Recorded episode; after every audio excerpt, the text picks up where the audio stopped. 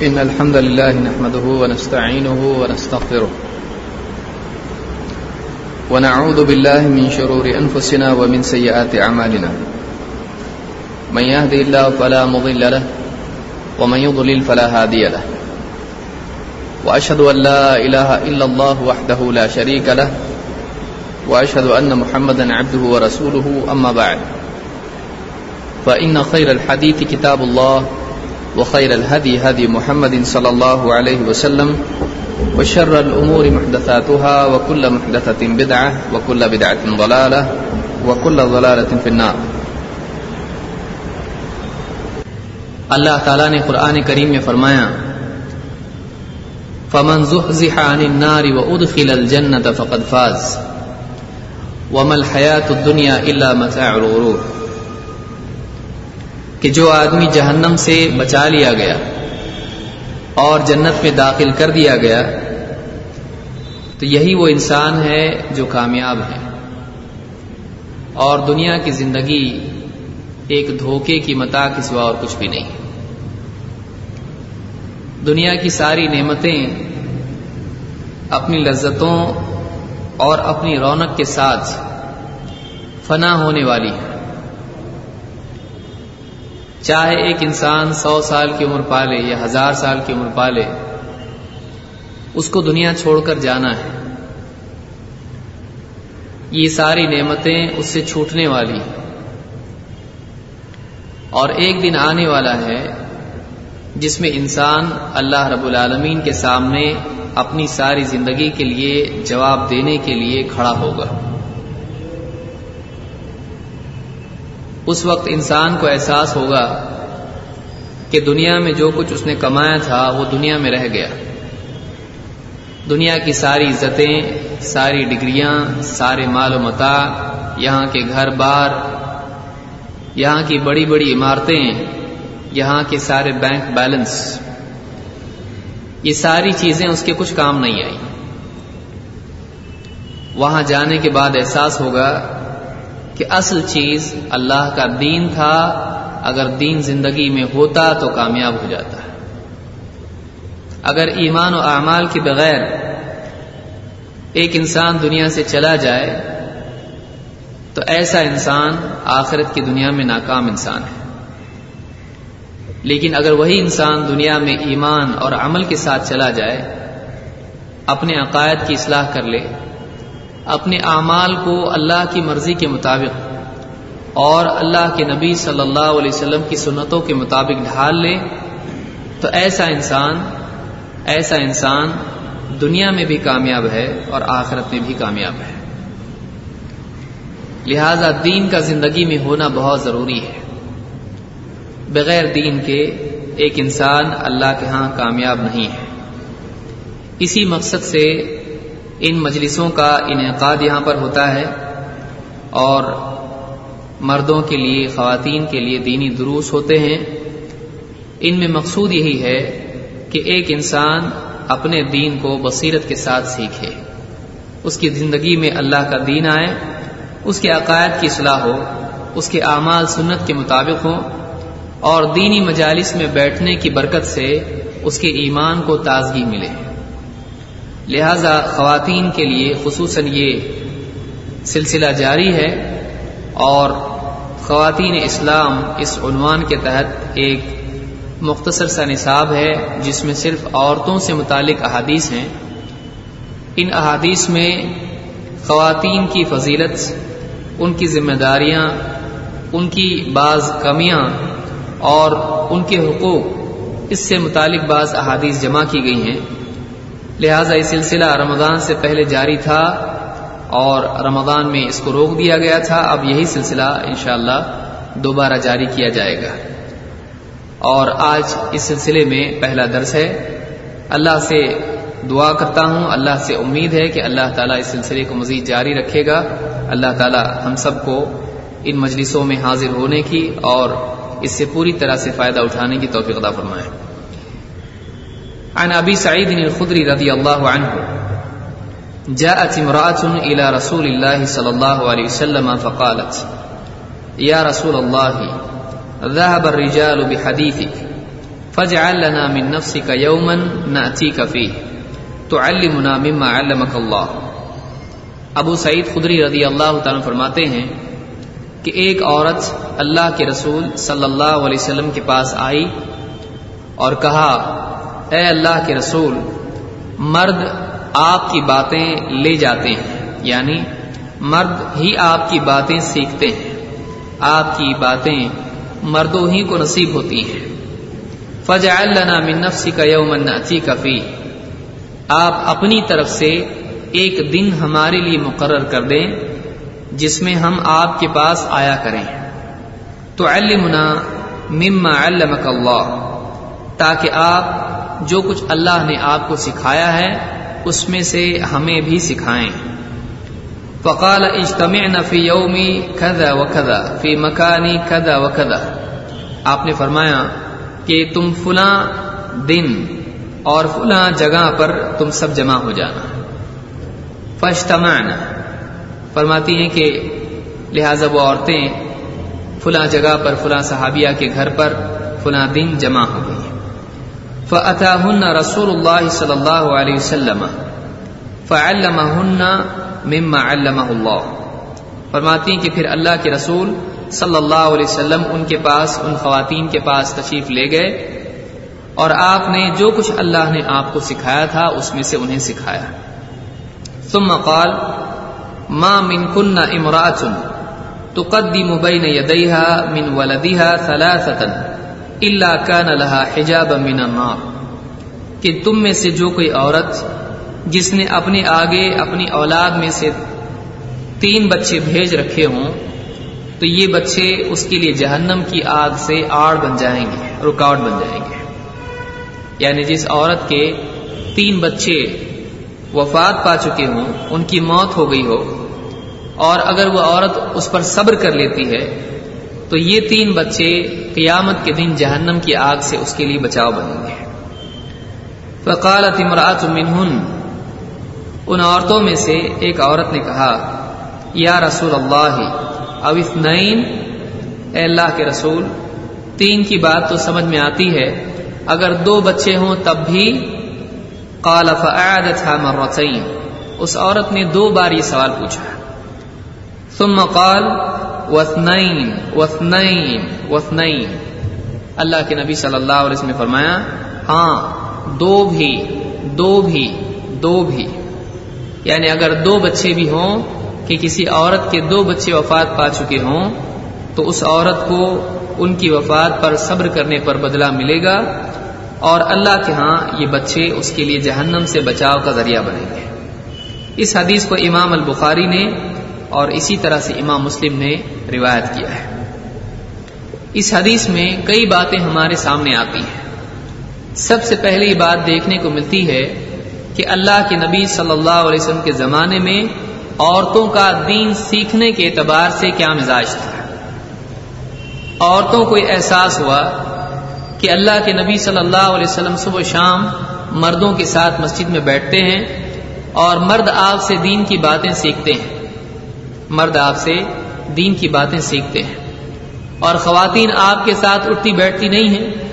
لہذا انہیں اس بات کی تڑپ تھی کہ ہم بھی اللہ کے نبی صلی اللہ علیہ وسلم کی وہ باتیں، آپ کی احادیث، آپ کی دین کی گفتگو ہم بھی سنیں۔ یہ عورتوں میں اس زمانے میں شوق تھا کہ وہ چاہتی تھی کہ ہمارے لیے خاص طور سے ایک دن مقرر کیا جائے، جس میں اللہ کے نبی صلی اللہ علیہ وسلم ہم کو دین کی باتیں سکھائیں۔ آج کا حال بہت سارے علاقوں میں اس کے برعکس دیکھنے میں آتا ہے کہ کئی دروس ہوتے ہیں، علماء دعوت دے کر خواتین کو بلاتے ہیں مساجد میں اور مختلف علاقوں میں دینی دروس کا انعقاد ہوتا ہے۔ لیکن خواتین کو بلانے کے باوجود بستیاں کی بستیاں ہوتی ہیں اور ان میں سے بہت ہی کم خواتین ان دینی دروس میں حاضر ہوتی ہیں۔ اس زمانے میں دین کی رغبت کیا تھی؟ اور آج دین کے سلسلے میں لاپرواہی اور بے رغبتی آپ کے سامنے خود چھپی ہوئی نہیں آپ کے سامنے ہے۔ کہ بلانے کے باوجود بھی دین کے لیے مردوں کا بھی وہی حال ہے اور خواتین کا بھی وہی حال ہے۔ اس حدیث سے معلوم ہوتا ہے کہ وہاں کی عورتیں خود چاہتی تھیں۔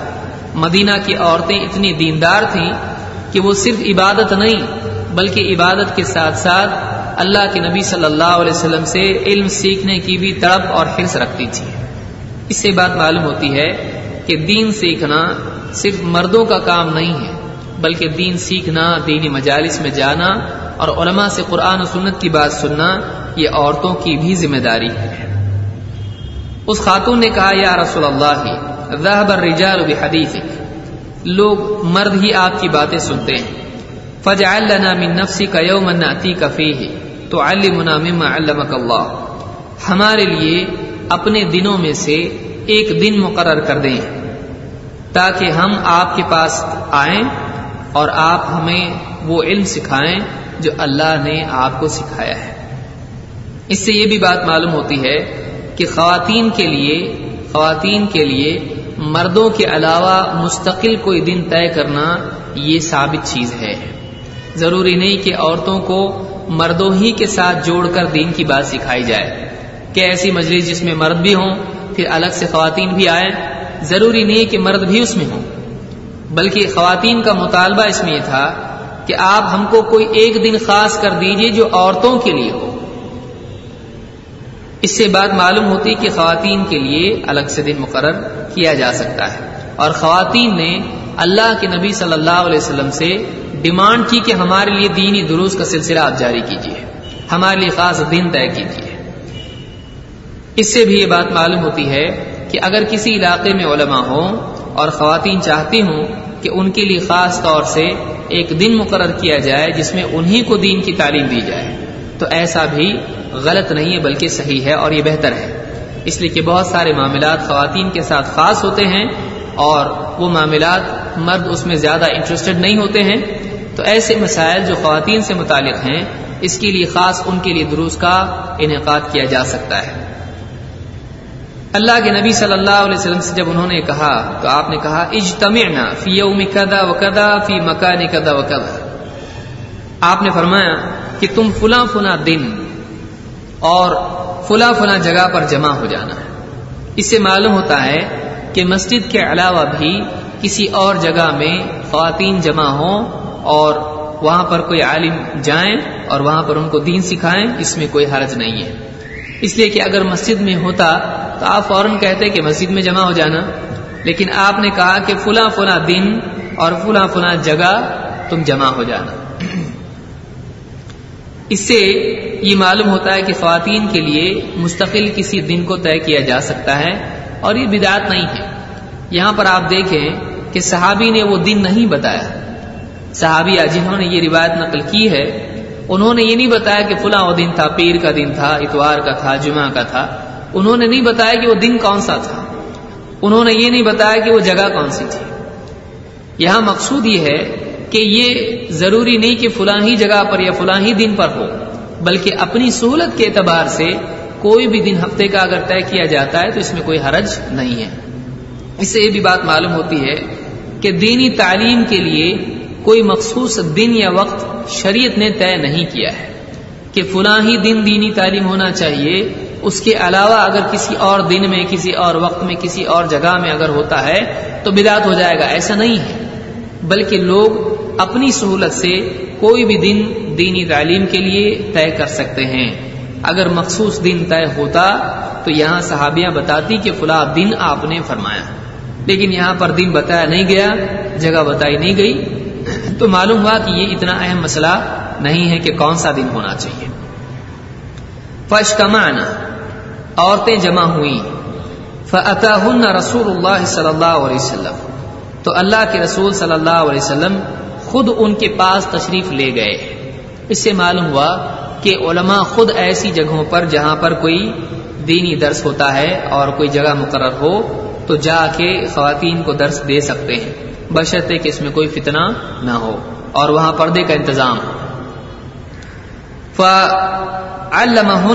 مما علمہ اللہ تو اللہ کے رسول صلی اللہ علیہ وسلم نے جو کچھ اللہ نے آپ کو سکھایا ہے، آپ نے اس علم میں سے ان عورتوں کو بھی سکھایا۔ اس سے ایک بات یہ بھی معلوم ہوتی ہے کہ خواتین کے دروس ہوں یا مردوں کے، بڑوں کی تعلیم کا معاملہ ہو یا بچوں کی، علم وہی ہونا چاہیے جو اللہ کی طرف سے سکھایا گیا ہے۔ آج کل بہت سارے دینی دروس ہوتے ہیں اور اس میں دیکھا جائے تو یہاں وہاں کی خرافات کی باتیں، قصے کہانیاں، قیاس آرائیاں اور بہت ساری ایسی باتیں ہوتی ہیں جو واقعی دین کی بات اس کو نہیں کہا جا سکتا ہے۔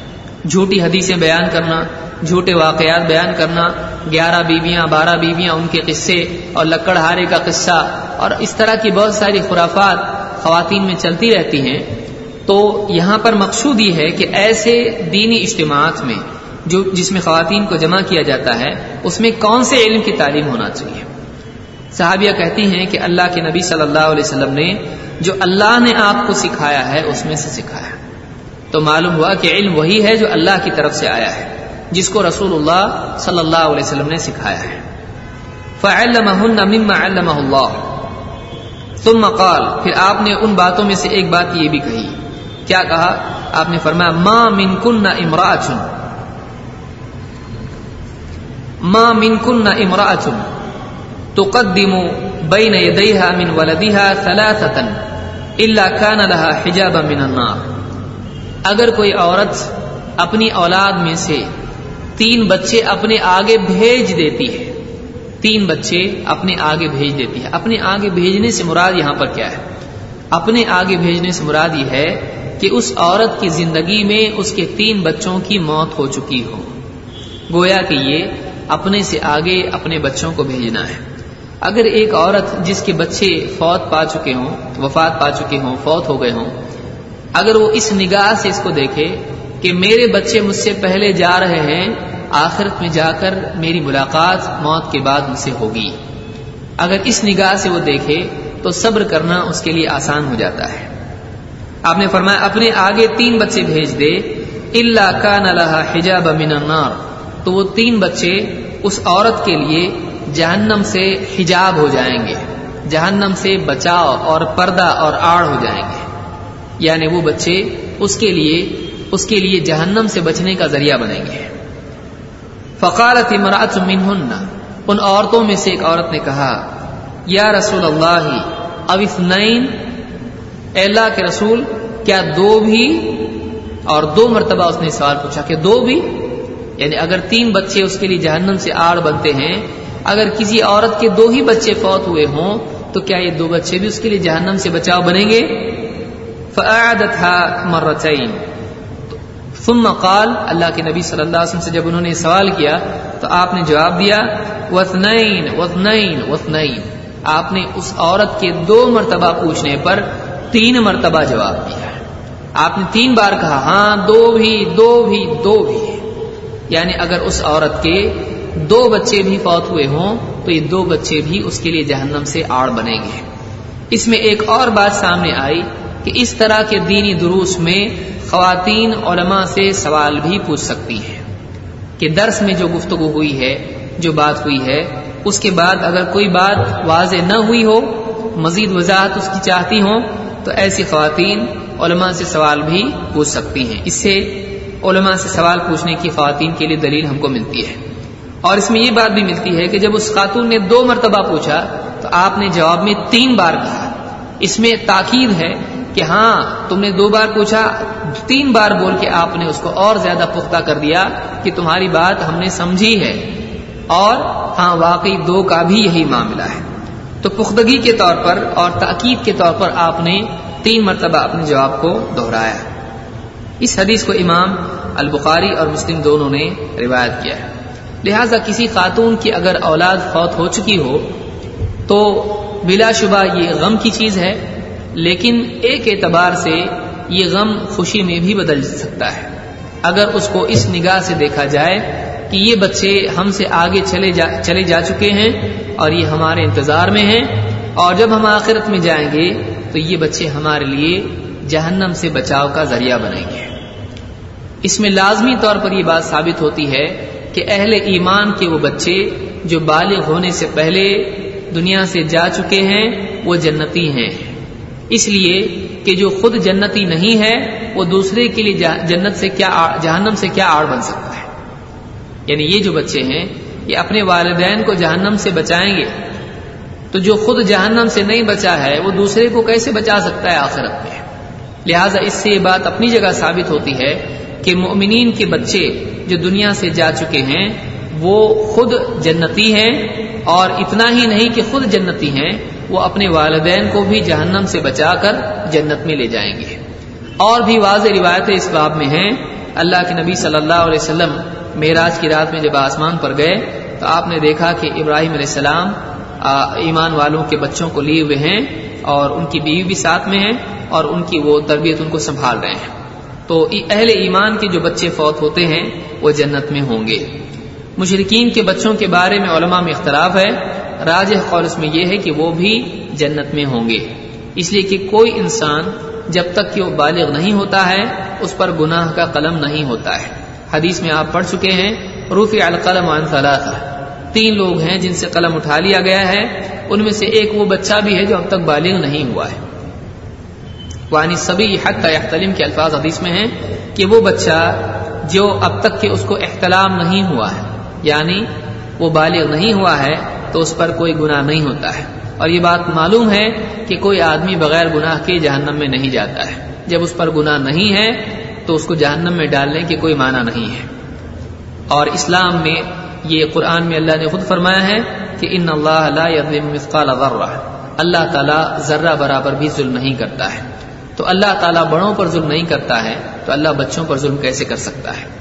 لہٰذا یہ کئی اور دلائل ہیں جس سے معلوم ہوتا ہے کہ مشرقین کے بچے ہوں یا اہل ایمان کے بچے ہوں، یہ جہنمی نہیں ہیں۔ یہ حدیث نمبر بائیس تھی۔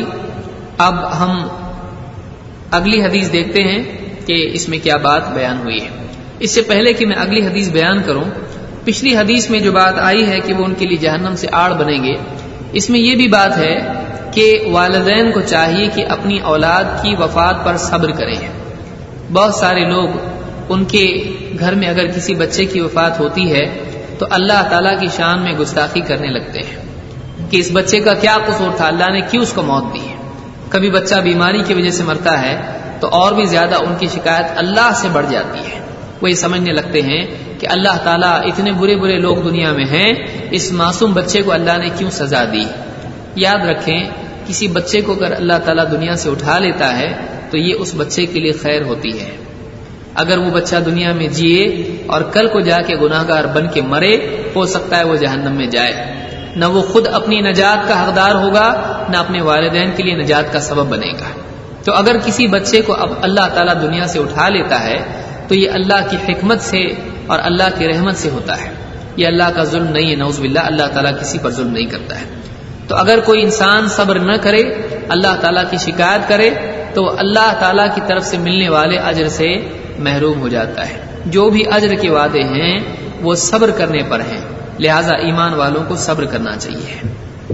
بہرحال، پچھلی حدیث میں ہم نے دیکھا کہ خواتین میں علم کا جذبہ ہونا چاہیے۔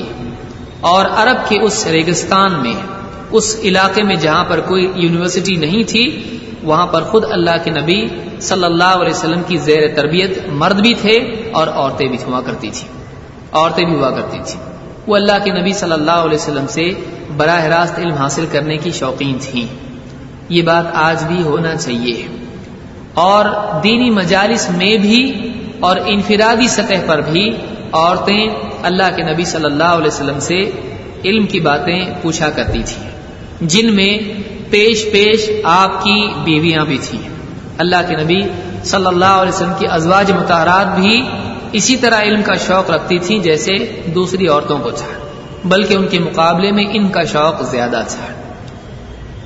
ابن ابی ملئی کا تابعی ہے کہتے ہیں، ان عائشہ زوج النبی صلی اللہ علیہ وسلم كانت لا تسمع شيئا لا تعرفه الا راجعت فيه حتى تعرفه فرماتے ہیں کہ عائشہ رضی اللہ تعالی عنہ اللہ کے نبی صلی اللہ علیہ وسلم کی زوجہ محترمہ، آپ کی بیوی۔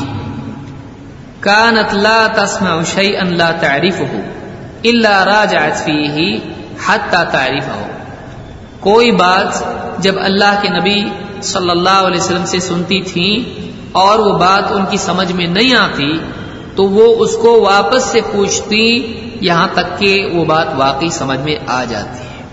یعنی آپ صلی اللہ علیہ وسلم سے حضرت عائشہ اس وقت تک وہ بات پوچھتی رہتی جب تک کہ وہ بات ٹھیک سے سمجھ میں نہیں آتی وہ ان نبی صلی اللہ علیہ وسلم قال منحوسی بعذب اللہ کے نبی صلی اللہ علیہ وسلم نے ایک مرتبہ فرمایا، جس کا حساب لیا گیا، اس کو عذاب دیا جائے گا۔ منحوسبہ عذب جس کا محاسبہ ہوگا، اس کو عذاب ہوگا۔ قالت عائشہ۔ عائشہ نے پوچھا، فقلت اوليس يقول الله يقول الله تعالى فسوف يحاسب حسابا يسيرا۔ اے اللہ کے رسول، اللہ تعالی نے کیا یہ نہیں کہا ہے کہ فسوف يحاسب حسابا يسيرا، کہ اس انسان سے آسان حساب لیا جائے گا یعنی نجات پانے والے سے آسان حساب لیا جائے گا۔ تو جو آدمی نجات پانے والا ہے، اس سے تو اللہ تعالیٰ نے آسان حساب کی بات کی ہے۔ تو حساب کے باوجود بھی تو مغفرت ہو سکتی ہے۔ تو آپ یہ کیسے کہہ رہے ہیں؟ آپ کی بات کہ منحوسبا عطبا آپ کہہ رہے ہیں کہ جس کا جس کا حساب لیا گیا، اس کو عذاب ہوگا۔ لیکن اللہ تعالیٰ نے فرمایا کہ جس انسان کا جس انسان کی نجات ہونے والی ہے، اس انسان کے بارے میں اللہ نے فرمایا کہ فصو فصوف یحاسب حساب یسیرا کہ جس آدمی کا دائیں ہاتھ میں اعمال نامہ دیا جائے گا، اس کا آسان حساب لیا جائے گا۔ ظاہر بات ہے کہ جس کا نام اعمال دائیں ہاتھ میں ہوگا، وہ نجات پانے والوں میں سے ہوگا۔ تو بظاہر آپ کی بات الگ ہے اور اللہ کی بات الگ ہے، یہ سمجھ میں نہیں آ رہا ہے۔ اس کی تفصیل کیا ہے؟ فرماتی ہیں فقال انما ذلك العرض، انما ذلك العرض۔ اللہ اللہ کے نبی صلی اللہ علیہ وسلم نے فرمایا یہ تو پیشی ہے۔ یہ جو آسان حساب کی بات اللہ تعالیٰ نے فرمائی ہے، یہ تو پیشی ہے۔ یعنی یہ بندے کے سامنے اس کے سارے اعمال پیش کیے جائیں گے کہ تو نے ایسا کیا ایسا کیا اور ایسا کیا، اور بندہ اس کا اقرار کر لے گا۔ اس کو چھوڑ دیا جائے گا۔ اس کا حساب ادھیڑا نہیں جائے گا۔ بلکہ اس کو بتا دیا جائے گا کہ تو نے ایسا ایسا کیا ہے نا؟ وہ کہے گا ہاں میں نے ایسا کیا ہے۔ بس اس کے سارے اعمال اس کے سامنے رکھے جائیں گے۔ یہاں پر حساب پوچھا نہیں جائے گا کہ تو نے ایسا کیوں کیا۔ یہاں پر بس اتنا ہوگا کہ تو نے ایسا کیا ہے۔ ٹھیک ہے؟ کیا ہے؟ ہاں وہ کہے گا، میں نے کیا ہے۔ تو آپ نے فرما انما ذلك العرض ولكن من نوقش الحساب يهلك آپ نے فرمایا، لیکن وہ آدمی جس کا حساب ادھیڑا گیا، ایسا آدمی ضرور ہلاک ہوگا۔ اس کو امام البخاری اور مسلم دونوں نے روایت کیا ہے۔ اس حدیث میں کئی باتیں معلوم ہوتی ہیں۔ نمبر ایک، اگر کوئی بات علم کی سمجھ میں نہ آئے، تو اس کو یوں ہی سن نہیں لینا چاہیے۔ بہت سارے لوگ دینی دروس میں بیٹھتے ہیں اور شروع سے اخیر تک درس سنتے ہیں اور اس کے بعد پوچھا جائے، درس کیسا تھا؟ بہت زبردست تھا۔ کیا اس میں ہوا؟ سمجھ میں نہیں آیا۔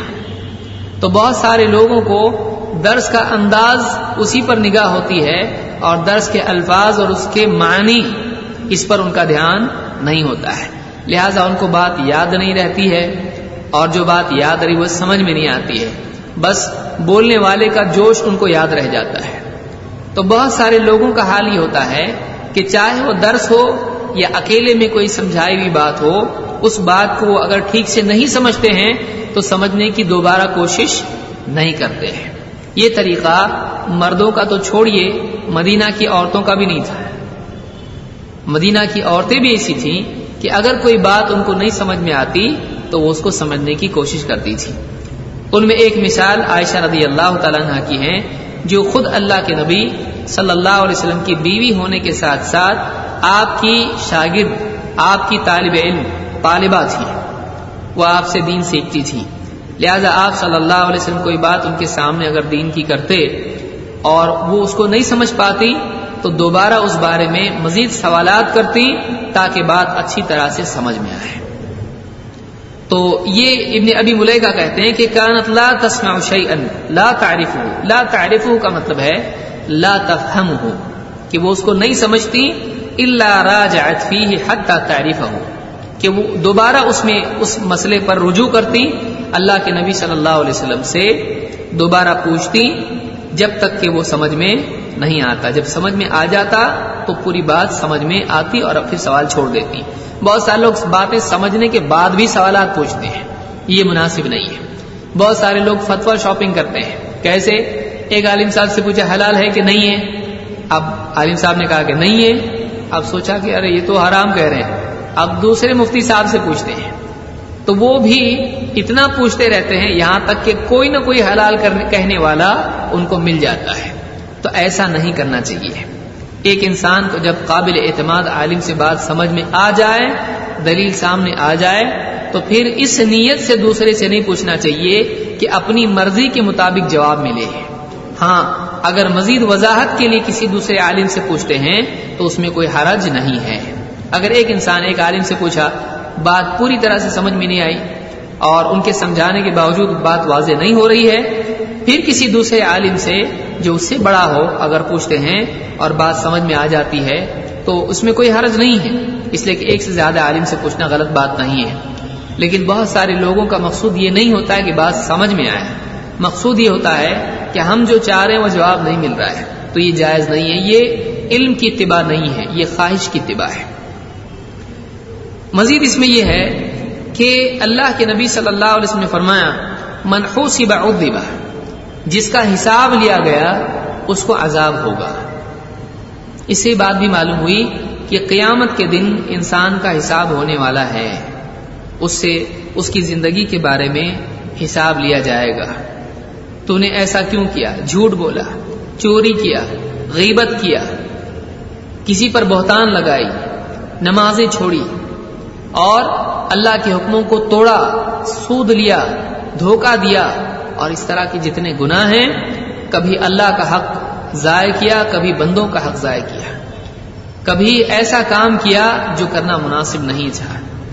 تو علم و عمل کے اعتبار سے، ایمان اور عبادات کے اعتبار سے، حقوق کے اعتبار سے ایک آدمی سے جو کوتاہیاں ہوئی ہیں، اگر وہ توبہ کرنے سے پہلے مر جاتا ہے، اگر توبہ نہیں کرتا ہے تو اس کا وہ گناہ اس کے نام اعمال میں باقی رہے گا۔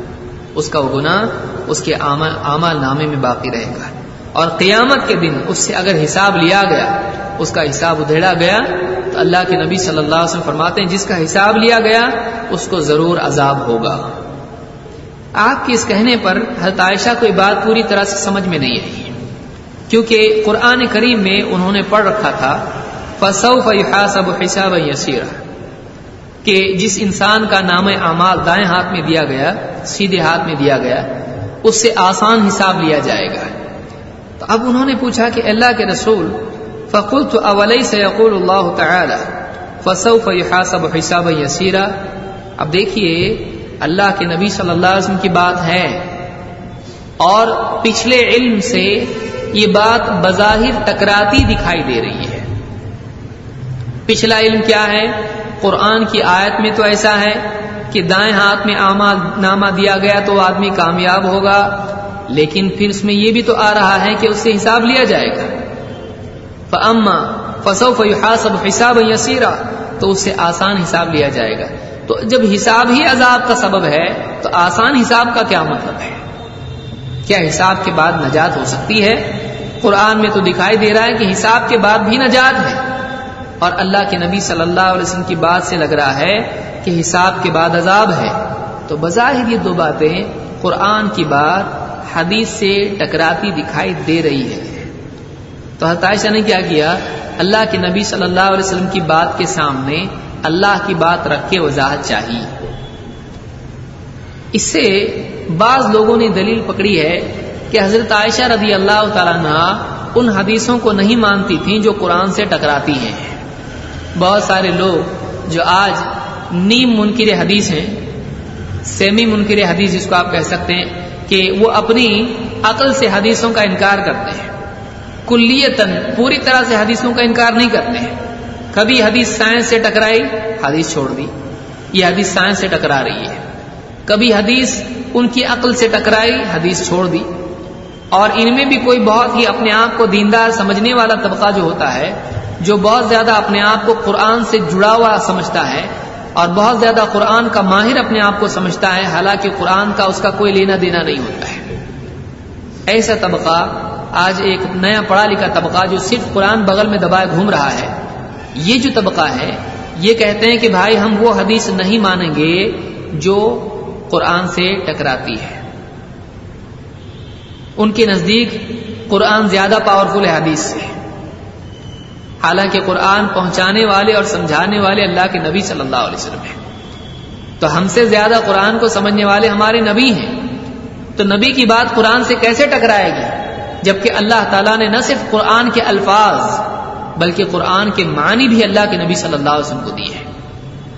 اللہ تعالیٰ خود فرمایا، ان علینا جمعہ و قرآن فاذا قرأناه فاتبع قرآن ثم ان علینا بیان کہ قرآن کا ان علینا جمعہ و قرآن۔ اس قرآن کا آپ کے سینے میں جمع کر دینا اور اس کا پڑھوانا ہمارے ذمے ہے۔ فَإِذَا قَرَأْنَاهُ فَاتَّبِعْ قُرْآنَ لہذا ہماری طرف سے جب فرشتہ پڑھے، آپ اس کو دھیان سے سنیے۔ اللہ کے نبی صلی اللہ علیہ وسلم جب قرآن جبریل پڑھا کرتے تھے، تو جبریل کے ساتھ ساتھ زبان سے اس کو دہراتے کہیں بھول نہ جائیں۔ اللہ تعالیٰ نے بتایا ایسا ہونے والا نہیں، آپ بھولو گے نہیں۔ اللہ ماشاء اللہ۔ اللہ تعالیٰ نے بتایا کہ آپ فیدا قرا نہ ہوں فتب قرآن۔ ان علینا جمع ہو قرآن۔ آپ کے سینے میں اس قرآن کو محفوظ کر دینا، آپ کو یاد کرا دینا، یہ ہمارے ذمے ہے۔ ان علینا جمع و قرآن اس قرآن کا آپ کے سینے میں جمع کر دینا اور آپ کی زبان مبارک سے پڑھوا دینا یہ ہماری ذمہ داری ہے۔ اور ایسا ہوا، آپ امی ہونے کے باوجود بھی پورے قرآن کے سب سے بہتر حافظ تھے۔ کتنی عجیب چیز ہے کہ امی ہیں اور ایک بار سن لیتے ہیں، یاد ہو جاتا ہے۔ تو آپ سوچئے کہ اللہ کے نبی صلی اللہ علیہ وسلم سے اللہ نے جو یہ وعدہ کیا، وہ پورا کیا ہے۔ فَإِذَا قَرَأْنَا فَاتَّبِعْ قُرْآنَ تو اے نبی، جب ہم پڑھیں تو آپ اس کو دھیان سے سنیے۔ یعنی آپ زبان سے دہرائیے مت، سنیے، دھیان سے سنیے، جب جبریل پڑھیں ثم ان علینا بیانا، پھر اس قرآن کی وضاحت بھی ہمارے ذمے ہے۔ تو معلوم ہوا کہ قرآن کریم کے الفاظ اللہ تعالی کی طرف سے ہیں اور قرآن کریم کی وضاحت بیان بھی اللہ کی طرف سے ہے۔ قرآن کے نزول کے بعد قرآن کریم کی آیات کی وضاحت اور تشریح اور تفسیر آپ صلی اللہ علیہ وسلم کو اللہ نے سکھائی ہے۔ لہذا اس میں ٹکراؤ کیسے ہو سکتا ہے؟ کیونکہ دونوں چیزیں اللہ کی طرف سے ہیں۔ دونوں چیزیں اللہ کی طرف سے ہیں۔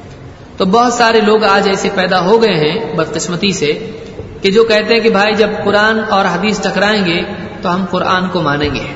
بہت سارے لوگ حدیثوں کو چاہے پھر وہ بخاری ہی کی کیوں نہ ہو متفق علیہ کیوں نہ ہو ان حدیثوں کو ٹھکرا دیتے ہیں۔ یہ کہتے ہوئے کہ بھائی یہ حدیث قرآن سے ٹکراتی ہے۔ حالانکہ ان کی عقل خود قرآن سے ٹکرا رہی ہوتی ہے۔ ان کو کچھ سمجھ میں نہیں آتا ہے۔ قرآن کی آیت خود غلط طور پر سمجھتے ہیں، پھر حدیث ان کو ٹکراتی دکھائی دیتی ہے تو اس کو رد کر دیتے ہیں۔ وہ لوگ، ایسے لوگ، حضرت عائشہ ہی کو اپنے لیے رہنما بناتے ہوئے غیر یعنی غلط طریقے پر ان کو اپنے لیے اسوا بناتے ہوئے کہتے ہیں کہ دیکھو ہم نے یہ بات کہاں سے سیکھی؟ حضرت عائشہ سے سیکھی۔ کیوں؟ انہوں نے نبی کی بات کے اوپر ٹکر پہ کیا پیش کیا؟ قرآن کی آیت پیش کی۔ نبی کی بات کی ٹکر میں کیا پیش کیا؟ قرآن۔ تو انہوں نے حدیث کا انکار کر دیا قرآن کی بنیاد پر۔ تو ہم بھی تو یہی کر رہے ہیں۔ تو اگر ہم مجرم ہیں، تو حضرت عائشہ کو بھی مجرم بنا دو۔ حالانکہ ان لوگوں کی یہاں دو بنیادی غلطیاں ہیں۔ پہلی غلطی یہ کہ قرآن کے رد یعنی قرآن سے حدیث کے رد کے لیے انہوں نے دلیل بنایا حدیث کو۔ حالانکہ جس چیز کو وہ رد کر رہے ہیں، حدیث ہے اور حدیث کو رد کرنے کے لیے دلیل کہاں سے لے رہے ہیں؟ حدیث سے۔ تو جس کو خود نہیں مانتے ہیں، اس کو دلیل بنانا کتنی بڑی جہالت ہے۔ کہ ایک انسان حدیث کو نہ ماننے کے لیے دلیل حدیث سے لے، جس چیز کو نہیں مانتا ہے، جس کا خود رد کر رہا ہے، اس کو دلیل کیسے بنا سکتا ہے آدمی؟ تو اس حدیث کا دلیل میں پیش کرنا ہی غلط ہوگا جب آپ حدیث کو نہیں مانتے تو پھر حدیث دلیل میں کیوں پیش کر رہے ہو؟ دوسری بات یہ کہ اس حدیث کے اخیر کا حصہ، اس حدیث کے اخیر کا حصہ خود ان کے اس اصول کو رد کرتا ہے۔ سوال یہ پیدا ہوتا ہے کہ حضرت عائشہ کو نبی صلی اللہ علیہ وسلم کی بات اور قرآن کی بات دونوں بظاہر دونوں میں تطابق دکھائی نہیں دیا۔ دونوں ایک دوسرے سے ٹکراتے دکھائی دیے، تو انہوں نے رجوع قرآن کی طرف کیا یا نبی کی طرف؟ اس بات کو سمجھنے کے لیے، فیصلے کے لیے گئی کہاں پر؟ قرآن کی بات سے فیصلہ کیا یا نبی سے فیصلہ کیا؟ انہوں نے نبی کی طرف رجوع کیا، تو معلوم ہوتا ہے کہ قرآن اور حدیث میں اگر کسی انسان کو ٹکراؤ دکھائی دے، تو فیصلے کے لیے اس کو نبی کی طرف، نبی کی بات ہی کی طرف رجوع کرنا پڑا۔ تو معلوم ہوا کہ نبی صلی اللہ علیہ وسلم نے کیا بتایا؟ آپ نے وضاحت کی کہ یہ جو قرآن میں بتایا گیا ہے، وہ ایک الگ چیز ہے اور حدیث میں بتایا گیا ہے، وہ ایک الگ چیز ہے۔ قرآن کی بات کس سلسلے میں ہے؟ قرآن میں جو بتایا گیا کہ آسان حساب ہوگا، تو وہ تو ویسے حساب ایسے ہوگا کہ اس کے سامنے اس کے اعمال پیش کیے جائیں گے، بس۔ کیوں کیا؟ اور اس طرح کا محاسبہ اس سے نہیں کیا جائے گا۔ بس بتایا جائے گا، تو نے یہ اور یہ عمل کیا ہے اور وہ اقرار کر لے گا اور اللہ اس کو معاف کر دے گا۔ اور حدیث میں جو بتایا گیا ہے، وہ یہ معاملہ نہیں ہے۔ حدیث میں جو بتایا گیا ہے، وہ یہ کہ ایک آدمی کے اعمال نامے کو ادھیڑا جائے گا۔ اس سے اس کی زندگی کے بارے میں سوالات شروع کر دیے جائیں گے اور اس کو جواب دینا پڑے گا۔ اور وہ جواب نہیں دے پائے گا تو پھر ہلاک ہوگا، اس کو عذاب دیا جائے گا۔ تو یہاں پر آپ دیکھیں کہ قرآن میں ایک الگ کیس بیان ہوا ہے اور حدیث میں ایک الگ کیس بیان ہوا ہے۔ لیکن حضرت عائشہ رضی اللہ تعالیٰ عنہ نبی صلی اللہ علیہ وسلم سے اتنے قریب ہونے کے باوجود بھی ان دونوں کو ایک ہی بات سمجھنے سمجھنے سمجھنے کی ان سے چوک ہو گئی۔ ایسا ہو سکتا ہے کہ بڑے سے بڑا عالم بھی کسی بات کو سمجھنے میں غلطی کرے۔ انہوں نے یہ سمجھا کہ دونوں تو بالکل ایک ہی بات ہیں۔ لیکن اللہ کے نبی صلی اللہ علیہ وسلم نے بتایا کہ یہ ایک بات نہیں ہے، یہ الگ الگ باتیں ہیں۔ اور ایسا کئی مرتبہ، کئی معاملات میں ایسا ہوا ہے۔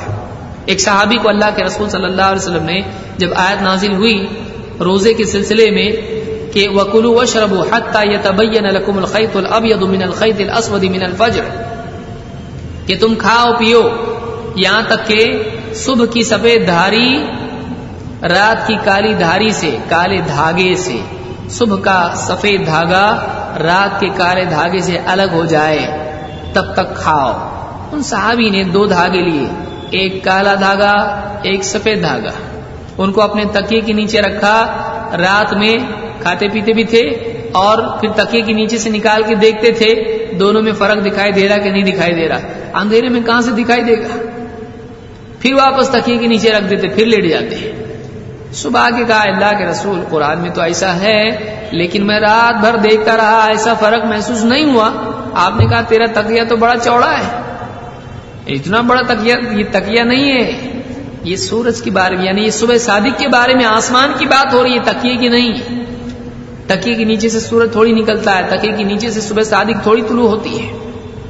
تو آپ نے فرمایا کہ یہ جو ہے، یہ رات کی دھاری ہے اور صبح صادق کی آسمان میں دکھائی دینے والی دھاری یہ دھاگا نہیں ہے۔ خیت کے معنی انہوں نے دھاگے کے لے لیے۔ حالانکہ یہاں پر خیت کے معنی اس معنی میں نہیں جو دھاگا واقعی دھاگا ہوتا ہے۔ ان کو نہیں سمجھ میں آیا۔ ایسا ہو سکتا ہے۔ قرآن کریم میں اللہ تعالیٰ نے فرمایا، الذین آمنوا ولم يلبسوا ایمانهم بظلم اولئک لهم الامن وهم مهتدون۔ کہ جو لوگ ایمان لائے اور اپنے ایمان میں انہوں نے ظلم کی ملاوٹ نہیں کی، انہی کے لیے امن ہے اور یہی ہدایت یافتہ ہے۔ صحابہ فوراً آئے، دوڑے دوڑے، اللہ کے نبی صلی اللہ علیہ وسلم کے پاس کہا کہ اللہ کے رسول، ہم میں سے کون ہے جس نے اپنے اوپر ظلم نہیں کیا ہے؟ ہم میں سے کون ہے جس نے اپنے اوپر ظلم نہیں کیا ہے؟ تو اب اس آیت میں تو ہے کہ ایمان لانے کے بعد اگر ظلم نہیں کیا ہے، تو ہی اس کے لیے امن ہے۔ ہم میں سے تو ہر ایک نے ظلم کیا اپنے اوپر کچھ نہ کچھ کوتا تو ہر ایک سے ہوتی ہے۔ تو کیا ہمارے لیے امن نہیں ہے؟ کیا ہم ہدایت پر نہیں ہیں؟ صحابہ کو سوال پیش آیا۔ آیت صحیح ڈھنگ سے سمجھ میں نہیں آئی۔ کس کی طرف رجوع کیا؟ اللہ کے نبی صلی اللہ علیہ وسلم کی طرف۔ آپ نے سمجھایا، کیا تم نے لقمان کا قول نہیں سنا؟ یا بنی، لا تشرک باللہ، ان شرک لظلم عظیم۔ اے بیٹے، شرک مت کرنا اللہ کے ساتھ، اس لیے کہ شرک ظلم عظیم ہے۔ یہاں پر ظلم سے مراد شرک ہے کہ جو لوگ ایمان لائے اور انہوں نے اپنے ایمان میں شرک کی ملاوٹ نہیں کی، تو ان کے لیے امن ہے اور یہ ہدایت پر ہے۔ تو جو آدمی شرک سے بچتا ہے، وہ آدمی ہدایت پر ہے۔ تو یہاں پر اللہ کے نبی صلی اللہ علیہ وسلم نے صحابہ کو آیت سمجھ میں نہیں آئی، آپ نے سمجھایا۔ روزے کے بارے میں سفید دھاگا، کالا دھاگا آیت سمجھ میں نہیں آئی، آپ نے سمجھا حضرت عائشہ کو بھی آیت صحیح سے سمجھ میں نہیں آئی اور حدیث سننے کے بعد تو اور کنفیوز ہو گئی کہ کیا مطلب ہے۔ حدیث اور آیت میں کیسے جوڑا جائے؟ حضرت عائشہ منکر حدیث نہیں تھی، اسی لیے نبی کی طرف رجوع کیا۔ نبی کی بات ماننے والوں میں سے تھی۔ تو کہا کہ یہ کیا ہے؟ اللہ نے تو ایسا کہا ہے۔ تو آپ نے بتایا کہ یہ تو بس ارد ہے ارد کے معنی پیش کرنا۔ یہ تو پیشی ہے۔ بندے کے سامنے اعمال رکھے جائیں گے جو اس نے کیے ہیں۔ اور پھر جو آدمی اس کا حساب ادھیڑا گیا، اس سے پوچھا جانے لگا، تو نے ایسا کیوں کیا؟ یہ وہ آدمی ہے جس کے بارے میں میں کہہ رہا ہوں۔ کہ منو قسل حساب اور جس کا حساب ادھیڑا گیا، اس کو عذاب ہونے والا ہے۔ وہ جواب نہیں دے پائے گا۔ اور نہیں دے پائے گا تو پھر عذاب دیا جائے گا، ہلاک ہوگا۔ تو اس سے معلوم ہوا کہ جب یہ بات آپ صلی اللہ علیہ وسلم نے کہی، تو پھر حضرت عائشہ نے کوئی آیت پیش کی؟ نہیں۔ تو فیصلہ کس کا ہوا؟ فائنل حدیث کا۔ حدیث اور آیت میں دونوں میں کنفیوژن جب پیدا ہوا تو عائشہ نے حدیث کا انکار نہیں کیا، بلکہ حدیث والے ہی سے پوچھا۔ نبی عربی صلی اللہ علیہ وسلم سے پوچھا، کیا مطلب ہے اس کا؟ جب آپ نے جواب دیا اور سمجھایا، تو فوراً حضرت عائشہ رضی اللہ تعالیٰ نے وہ بات تسلیم کر لی۔ معلوم ہوا کہ حضرت عائشہ قرآن کی بات نبی صلی اللہ علیہ وسلم سے سمجھتی تھیں۔ یہی آدمی کی شرافت ہے اس دور کے لیے بھی۔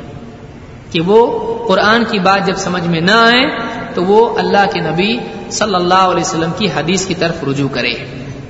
اور اگر ٹکراتی دکھائی دے حدیث قرآن سے، تو فوراً حدیث کا انکار نہ کرے، بلکہ دوسری احادیث میں تلاش کرے اور حدیث کے ماہرین سے پوچھے۔ کیونکہ ان نمل علماء ورثت الانبیاء۔ اللہ کے نبی صلی اللہ علیہ وسلم فرماتے ہیں کہ علماء انبیاء کے وارث ہیں۔ علماء انبیاء کے وارث ہیں۔ تو نبوی علم کے ماہرین اور حدیث کے حفاظ اور حدیث کے سمجھنے والے فقہا اور مفسرین جنہوں نے سلف نے جیسا اللہ اور اس کے رسول کی بات کو سمجھا، ان کی طرف ایکسپرٹس کی طرف آدمی رجوع کرے۔ سطحی مطالعہ ایک آدمی کو صحیح فہم سے محروم کر دیتا ہے اور فہم فہم کی غلطی بعض اوقات گمراہی اور بعض اوقات کفر تک لے جاتی ہے۔ ایک آدمی اگر صحیح ڈھنگ سے بات نہ سمجھے کنفیوز ہو جائے، تو وہ ماننے کی چیز کا بھی انکار کر سکتا ہے۔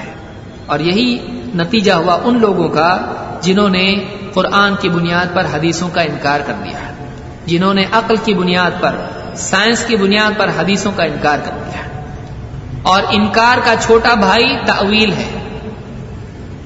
جو لوگ انکار کی ہمت نہیں کر پاتے ہیں، وہ حدیث کے معنی اپنی عقل سے بیان کرنا شروع کرتے ہیں۔ تو تعویل خود انکار ہی کی ایک شاخ ہے۔ کہ جو واقعی بات نہیں ماننا چاہتا ہے، وہ اپنے دل کے منمانے معنی اس کو دے کر اس کو ماننے لگ جاتا ہے۔ تو وہ بھی ایک انکار کی شکل ہے۔ ایک صاحب کہنے لگے کہ دیکھیے، حدیث میں جو آیا ہے کہ شیطان بکری کے بچے کی طرح تمہارے صفوں کے درمیان داخل ہوتا ہے۔ حدیث میں اللہ کے نبی صلی اللہ علیہ وسلم کہہ رہے ہیں کہ صفوں کو جوڑو، صف میں خلل مت رکھو۔ صف میں خلل رکھو گے تو میں دیکھتا ہوں کہ شیطان تمہارے درمیان میں ایسے داخل ہوتا ہے گویا کہ بکری کا بچہ ہو۔ اب اگر کوئی آدمی یہ کہنے لگے کہ شیطان یہ وہ شیطان نہیں ہے جو سینگ والا ہوتا ہے، یہ شیطان ریسزم کا شیطان ہے۔ یہ شیطان کون سا شیطان ہے؟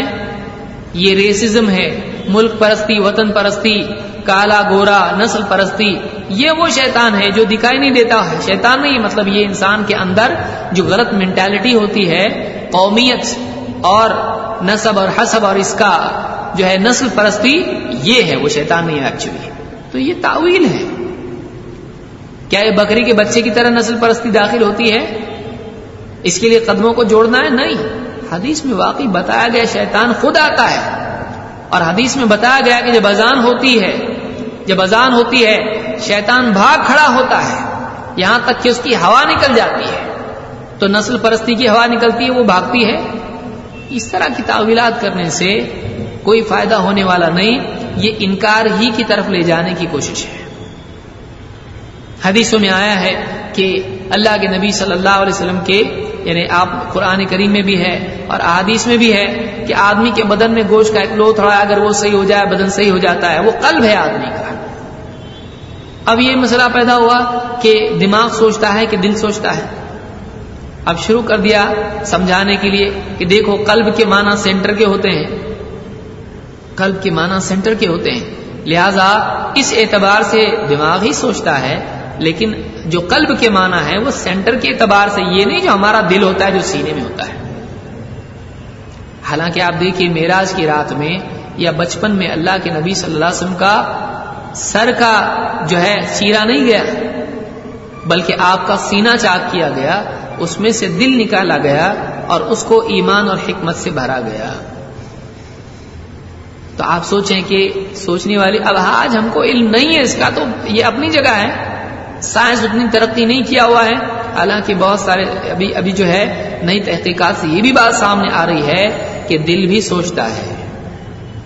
دل بھی سوچتا ہے۔ سائنس آج اس تک پہنچ رہا ہے۔ تو ایک آدمی حدیثوں کا انکار نہیں کر پاتا ہے، تو حدیثوں کی تعویل کرنا شروع کر دیتا ہے۔ ایسے طریقے پر جو سلف کے طریقے پر نہیں ہے۔ تو یاد رکھنا چاہیے کہ ایک آدمی اللہ کے رسول صلی اللہ علیہ وسلم کی بات کو مان لے، اس کا انکار نہ کرے۔ اگر اس کی سمجھ میں نہیں آ رہی ہے، تو اس کا یہ مطلب نہیں ہے کہ وہ آدمی حدیث ہی کا انکار شروع کر دے۔ اس کی سمجھ میں نہیں آ رہا ہے۔ ڈاکٹر کی بات سمجھ میں نہیں آ رہی، کیا بولتا ہے آدمی؟ ڈاکٹر غلط ہے۔ ان کی بات سمجھ میں نہیں آ رہی ہے۔ تو ڈاکٹر غلط نہیں بولتا ہے آدمی؟ بولتا ہے، بھائی، ان کو زیادہ علم ہے۔ ہم کو کچھ معلومات نہیں۔ ہے ٹھیک ہے، ڈاکٹر صاحب، آپ کی بات صحیح۔ ڈاکٹر بولتا ہے، آپریشن کرنا پڑے گا۔ بولتا ٹھیک ہے، آپریشن کرنا پڑے گا تو کیجیے، کیونکہ وہ مانتا ہی ایکسپرٹ ہے۔ تو ایک آدمی کو اپنی جہالت اور اپنی علم کی حد کو معلوم رکھنا چاہیے۔ یہ نہیں کہ میری عقل میں آیا تو ہی صحیح اور نہیں آیا تو غلط۔ یہ خود ایک اصولی طور پر غلط بات ہے۔ بہرحال، تو یہ بات ہم نے اس حدیث سے سیکھی کہ اللہ کے نبی صلی اللہ علیہ وسلم کی زوجہ محترمہ، اگر کوئی بات ان کو سمجھ میں نہیں آتی، تو دوبارہ اللہ کے نبی صلی اللہ علیہ وسلم سے پوچھتی۔ یہاں ان کو بظاہر حدیث میں اور آیت میں تعارض دکھائی دیا، تو انہوں نے اللہ کے نبی صلی اللہ علیہ وسلم سے مزید وضاحت طلب کی۔ وہ حدیث کا انکار کرنے والوں میں سے نہیں تھی، لیکن مشکل باتوں کو سمجھنے کے لیے دوبارہ علماء کی طرف رجوع کرنا یہ صحابہ کا بھی طریقہ تھا۔ اور قیامت تک کے اہل حق کا طریقہ ہے۔